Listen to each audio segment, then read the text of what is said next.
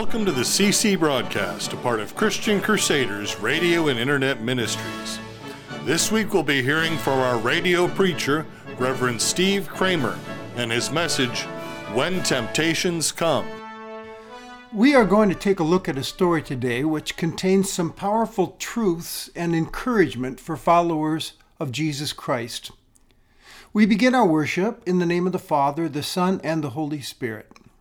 Let's pray. Almighty God and Father, we thank and praise you for the grace that you have poured out upon us through your Son, Jesus Christ. We know that without him we would be lost. By the power of your Holy Spirit, then, help us keep our hearts and minds on Jesus. Amen.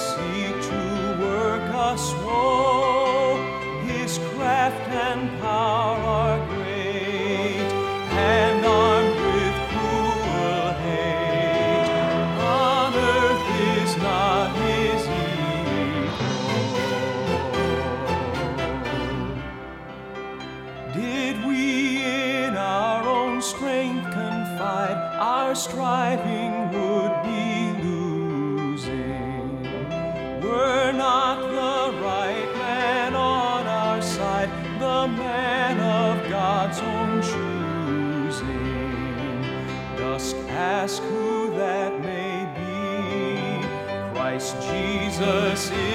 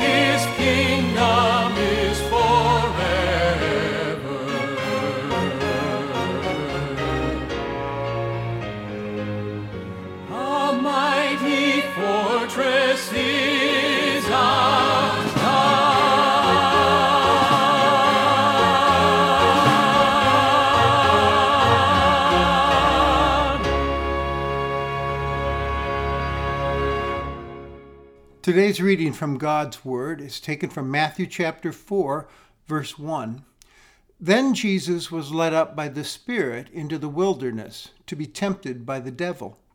And after fasting forty days and forty nights, he was hungry. And the tempter came and said to him, If you are the Son of God, command these stones to become loaves of bread.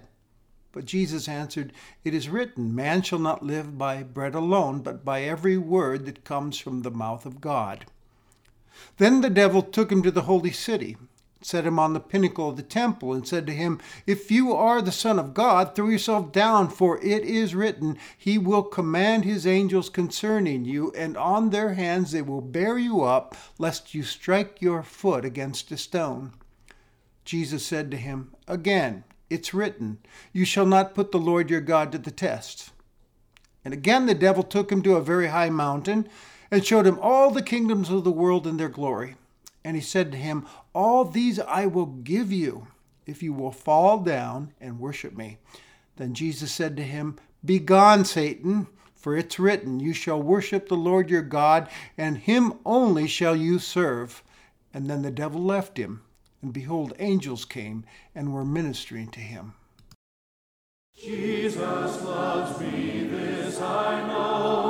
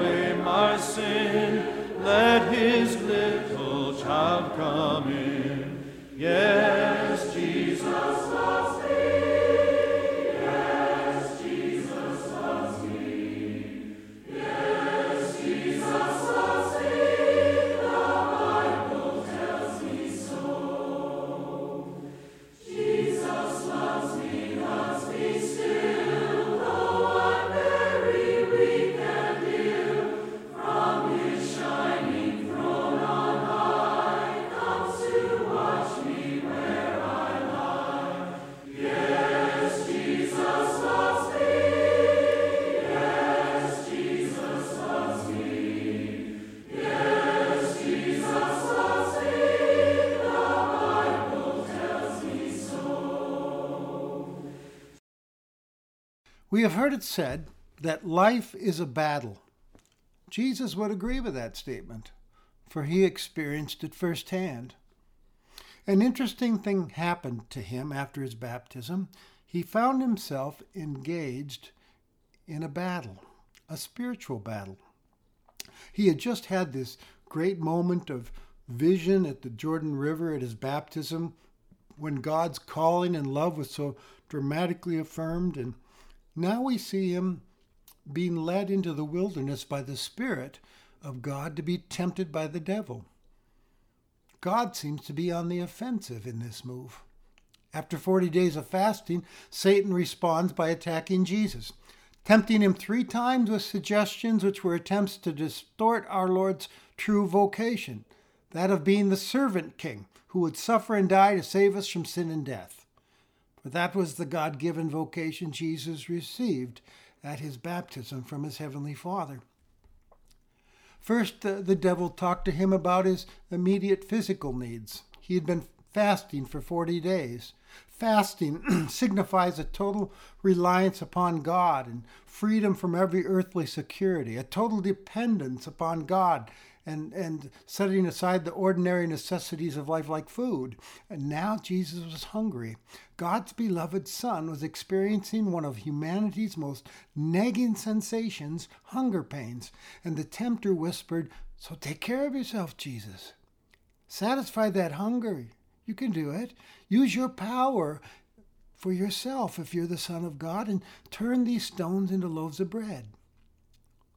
You see, Satan was attempting to drive a wedge between Jesus and God, to draw Jesus away from a holy reliance upon God to an unholy independence from God. Use your divine prerogatives and power to make this easier for yourself, Jesus. Do it your way. But Jesus refuses. Instead, he quotes Scripture. It's from Deuteronomy. All three tempting suggestions from the devil, by the way, are met with quotes from the book of Deuteronomy thus linking our Lord's experience in the wilderness to Israel's 40 years in the desert. He responds to this first temptation with Man shall not live by bread alone, but by every word that comes from the mouth of God. In other words, he's saying, I'm depending on God alone to take care of me. I trust him. Just like at his baptism, then, Jesus is fulfilling all righteousness again, isn't he? Then the next temptation was to get Jesus to put God's character to the test. The devil took him to the pinnacle of the temple in Jerusalem somehow and said, If you are the Son of God, throw yourself down, for God's promised in His word that His angels will catch you. So let's put him to the test uh, and see if he really does care that much about you. And Besides, just think of the positive public response to this sensational act. You'll have them eating out of the palm of your hand. Well, in this instance, Satan was misusing scripture in an effort to manipulate Jesus to do his will and test God. But again, Jesus didn't give in. He quoted another verse You shall not put the Lord your God to the test. Strike two on Satan. Finally, Jesus was taken to a high mountain, shown all the kingdoms of the world, and was told, I'll give you these, all of them, if you will bow down and worship me. Of course, the devil is telling a lie here. He doesn't have the power and authority to give these to Jesus. He's trying to play a trick on him. Trust me, worship me just this once, Jesus, and I'll give you everything you want. He's seeking compromise. And Jesus sees through it and again quotes the word of God Begone, Satan! You shall worship the Lord your God alone, and him only shall you serve. Strike three, Satan. Then the devil left him. And behold, angels came and were ministering to Jesus. So, what have we witnessed here? We have witnessed a spiritual battle, haven't we? Satan trying to nip the mission of Jesus in the bud before it got too far, but failing at it. Round one goes to Jesus, but Satan will be back later. Through, G, through uh, Peter's rebuke of Jesus' statement about having to go to the cross, we'll hear the voice of Satan. Behind me, get behind me, Satan. And Jesus will say, and through the mocking voices of the priests and bystanders at the cross when he's being crucified, saying, If you're God's son, then come down. Fact is, God's enemy was attempting to thwart the redemptive mission of God in Christ. He does not want to see the cross or the empty tomb happen. That would be the worst news for the evil one. To be sure, the temptations to be selfish and to opt for the sensational and to, to test God and to compromise come the way of all who are Christians, but these are recorded so that we might witness the testing of God's Son. Is his messiahship to be the, the slave of popular expectations, or will he go to the cross to win the crown? And we know the answer to that, don't we? His mission was accomplished. Sin was paid for at the cross. He was raised again and won the battle over sin and death and the devil. So, what does the temptation story of Jesus mean for humanity, for you and me? Well, it's encouraging news for us. Encouraging news about Jesus, first of all. Where Adam had failed in the Garden of Eden, here we have the new Adam, and he wins. Israel failed and gave in to temptations in the wilderness again and again for 40 years, but Jesus succeeded. We see here the stuff that Jesus is made of rising to the surface in this story. He is revealed. When Jesus refused to go the way of the tempter, he's embracing the way of God, the way of the cross, in order to bring forgiveness and salvation because Jesus is stronger than evil. Later on, he'll talk of how he is entering the strong man's house and binding him up. So we, as God's children, can say, My Jesus is stronger than anything in the whole wide world sin, death, even the power of the devil. So I'm going to trust him and not be afraid. I'm reminded of Isaiah 9 announcing to us, Unto us a son is given, and his name shall be called Wonderful Counselor, Mighty God. This story shows us he is the long awaited mighty God. All power and authority have been given to Jesus. He'll say that at the Great Commission. He is worthy of my trust and my allegiance. He went into battle to rescue me and make me his own, and he won, and he loves me. Like the song says, Jesus loves me, this I know, for the Bible tells me so. Little ones to him belong. They are weak, but he is strong. This temptation story also serves as a reminder for the children of God that the tempter, though defeated and headed for ultimate destruction in the end, is for real he exists, and he's still lurking around doing his thing, tempting us, trying to pull us away from God. We face our own set of temptations from Satan that are meant to turn us aside from our true vocation as baptized servants of Jesus. He wants to distract us from the path of servanthood to which we have been commissioned, to, to bring about doubts in our minds, to get us distracted. And on our own, we cannot withstand the attacks of our enemy. But we do have help to us available. We have help available to us. First, from, from the one who was tempted like us in every way but didn't sin. Jesus. He promised us, Lo, I am with you always. So we can always turn to Him for help. The writer of Hebrews in the New Testament assures us with these words. He says, Since then we have a great high priest who's passed through the heavens, Jesus, the Son of God, let us hold fast to our confession, trusting Him. For we do not have a high priest who is unable to sympathize with our weaknesses, but one who in every respect has been tempted as we are, yet without sin. Let us then with confidence draw near to the throne of grace that we may receive his grace to help us in time of need. We can turn to Jesus Christ for grace and strength to overcome Satan's attacks when they're happening. We have the privilege as children of God to approach his throne of grace and entrust ourselves to his care each and every day, to call upon him, knowing he will not turn us away. And when we fail to do that, as we sometimes do, because of our pride and self centeredness and independent thinking, we also have the gift of being able to turn to Him for mercy and grace as we confess our sins to Him and our need for forgiveness to start over again. And He promises to forgive us and cleanse us of our unrighteousness so that we can continue on with Him, walking in His ways to the glory of God we have Jesus. Rich Mullins, a popular Christian musician and songwriter who died at a young age, once confessed in a concert that he struggled with watching pornography while traveling alone on his musical tours. One of his spiritual mentors told him it's not that you're so bad, it's just you're not supposed to go out by yourself. So he took a friend along with him on his next trip to, to Amsterdam near the famous uh, red light district. Mullins said he was hoping his friend would fall asleep and start snoring. So he, as he put it, I thought maybe it would be fun to take a walk and look around and be tempted.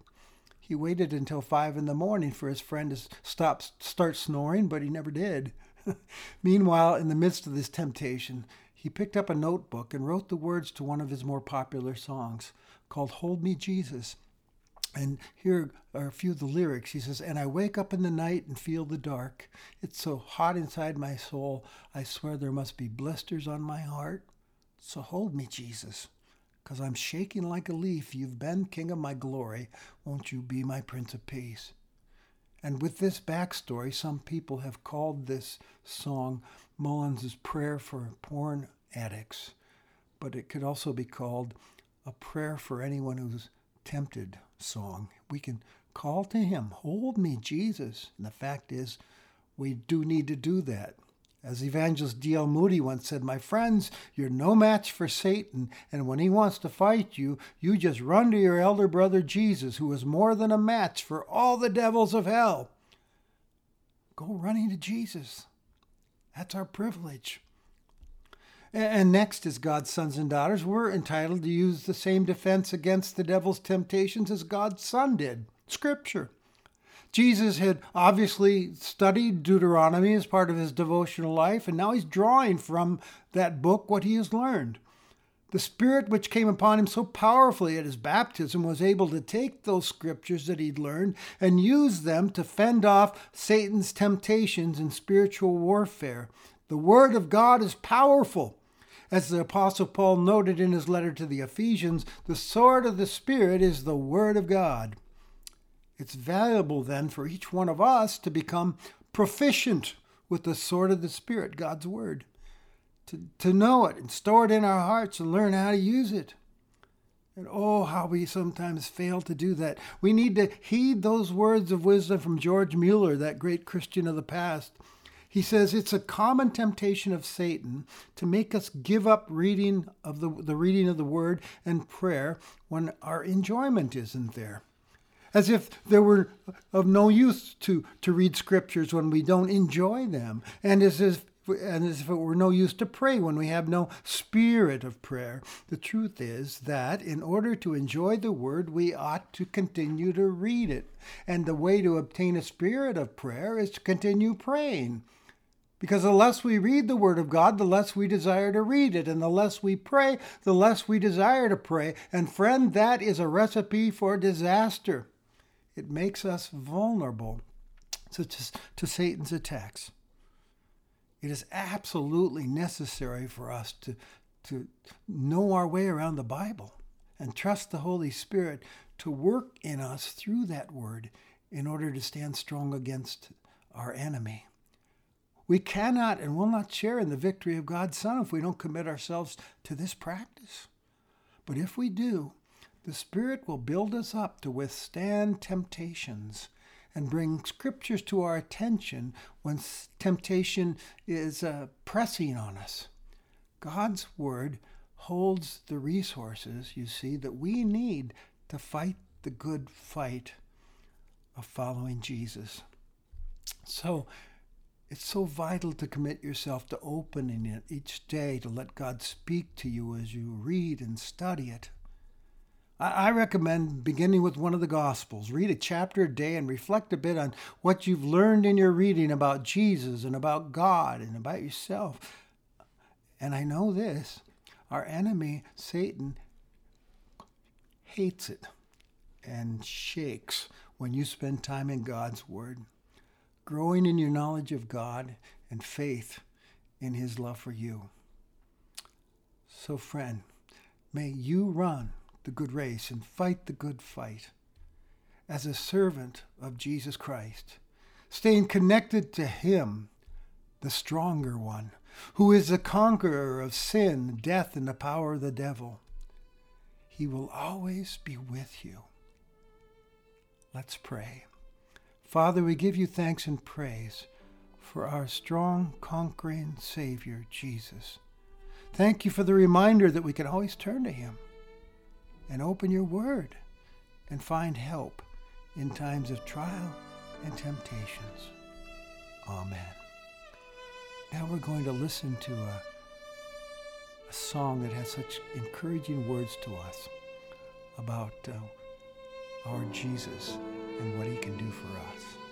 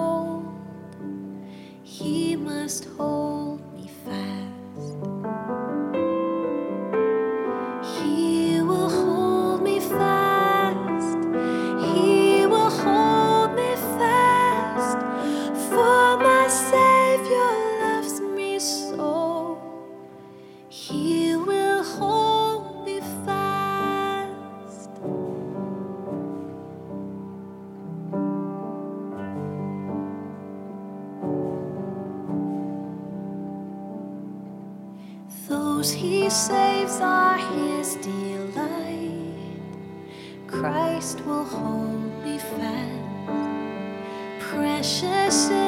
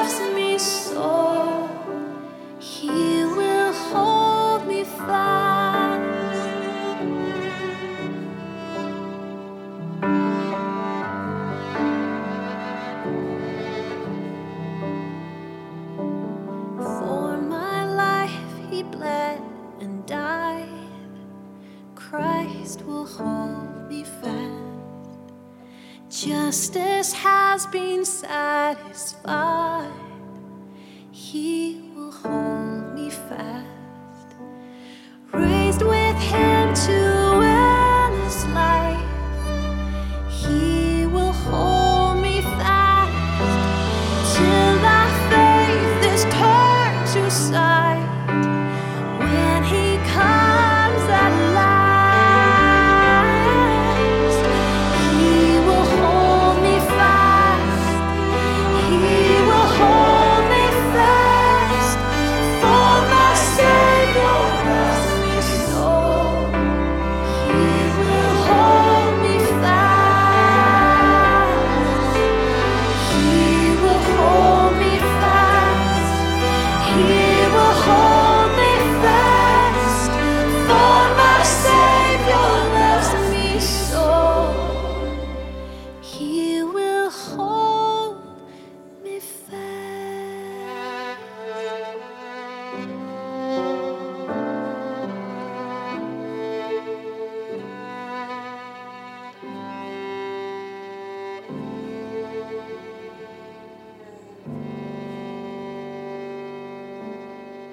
As you go on your way, may Christ go with you.